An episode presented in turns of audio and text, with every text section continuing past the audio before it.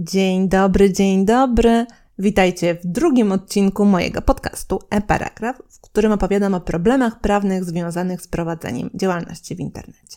Dzisiaj będziemy rozmawiać o RODO, a konkretnie o umowie powierzenia przetwarzania danych osobowych. Brzmi to może w odrobinkę trudny sposób, ale jak się za moment przekonacie, wcale takie nie jest.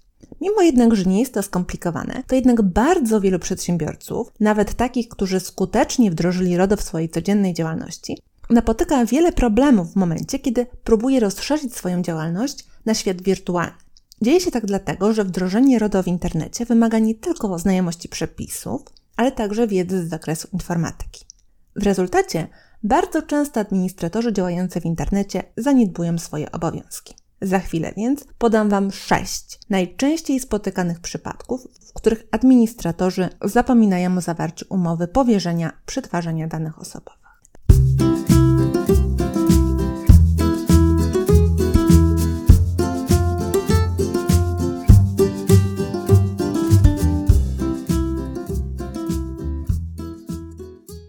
Pierwszy przypadek dotyczy umowy z firmą hostingową, np. home kropka pe el albo nazwa kropka pe el. Prowadzenie większości stron internetowych wymaga gromadzenia danych osobowych na serwerze. W zależności od tego, co konkretnie robicie, może to wyglądać w różny sposób. W przypadku sklepów internetowych dochodzi do przetwarzania danych osobowych kupujących. Portale zbierają pseudonimy, adresy aj pi albo e-maile użytkowników.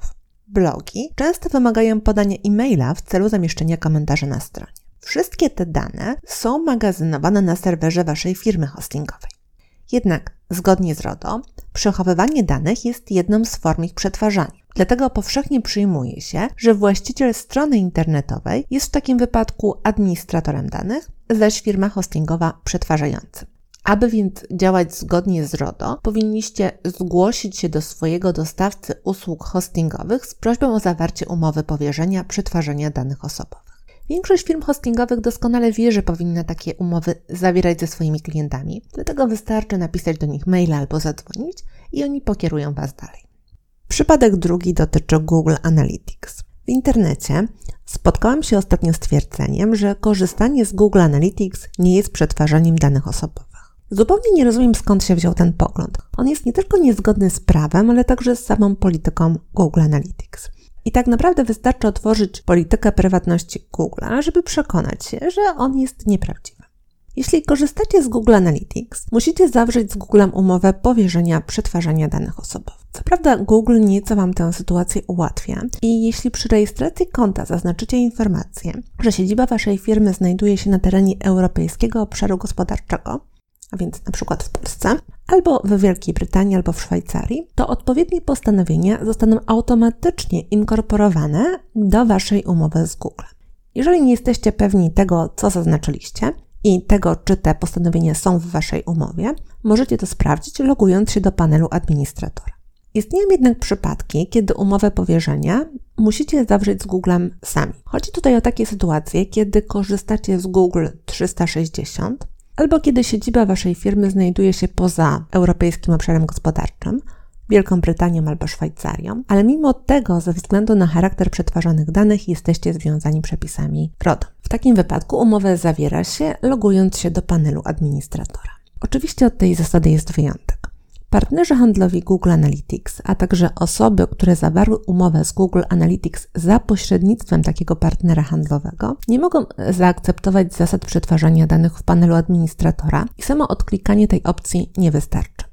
Takie osoby muszą zawrzeć z Google Analytics osobną umowę. Przypadek trzeci. Newsletter. Coraz częściej wiele firm decyduje się na skorzystanie z oferty zewnętrznego dostawcy, który weźmie na swoje barki obsługę newslettera. Taki dostawca udostępnia nam formularz newsletterowy, który zamieszczamy na stronie, zajmuje się obsługą zbieranych e-maili i wysyłaniem newslettera do naszych subskrybentów. Chodzi mi tutaj na przykład o takie firmy jak Freshmail, MailChimp albo MailerLite. Ponieważ firmy newsletterowe przetwarzają dane osobowe naszych subskrybentów zgodnie z naszymi instrukcjami i w naszym imieniu, powinniśmy zawrzeć z nimi umowę powierzenia przetwarzania danych osobowych. Część z nich oferuje takie umowy już w momencie, kiedy rejestrujemy u nich swoje konto, ale do innych należy zgłosić się z prośbą o zawarcie umowy.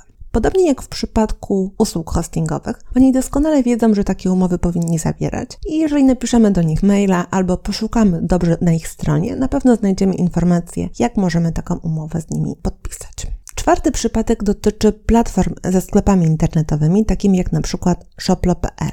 Ostatnio bardzo popularne stały się usługi firm, które umożliwiają prowadzenie sklepu internetowego na platformie zewnętrznego dostawcy. Wrzucamy tam po prostu nasze produkty, a platforma zawiera odpowiednie funkcjonalności, które pomagają nam obsługiwać naszych klientów. Jednak obsługa transakcji w ramach takiego portalu wymaga przetwarzania danych osobowych, które znajdują się na stronie sklepu internetowego. Chodzi tutaj przede wszystkim o imię i nazwisko, a także adres naszych klientów. Także i w tym wypadku platformy dokonują tego przetwarzania zgodnie z naszymi instrukcjami, a więc są przetwarzającymi. W związku z powyższym konieczne jest zawarcie z nimi umowy powierzenia przetwarzania danych osobowych. Bardzo często można to zrobić po prostu logując się w panelu klienta.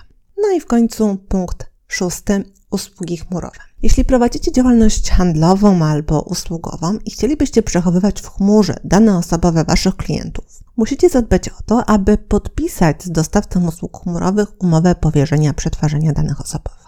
Niektórzy duzi dostawcy zamiast takich umów oferują po prostu odpowiednie postanowienia w regulaminie swoich usług. Niestety większość darmowych usługodawców chmurowych nie przewiduje takiej możliwości. Na przykład regulamin Google wprost stanowi, że firma nie oferuje umowy powierzenia osobom, które korzystają z darmowej wersji dysku Google. Jest to logiczne, bo RODO nie stosuje się do działań osób fizycznych o czysto prywatnym lub osobistym charakterze, a dysk Google, przynajmniej w teorii, przeznaczony jest jedynie do użytku prywatnego.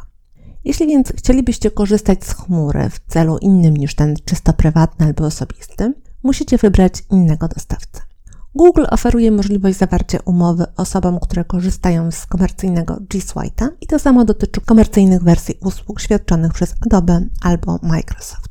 Punkt ostatni, siódmy, e-maile. Także w przypadku e-maili, jeżeli przechowujecie na swoim służbowym mailu dane osobowe jakichś osób, musicie zawrzeć z dostawcą usług e-mailowych umowy powierzenia albo upewnić się, że odpowiednie postanowienia znajdują się w regulaminie ich usług. Podobnie jak w przypadku usług chmurowych, większość darmowych maili nie daje takiej możliwości. Przykładem jest chociażby popularny Gmail, który w założeniu powinien służyć jedynie do użytku prywatnego.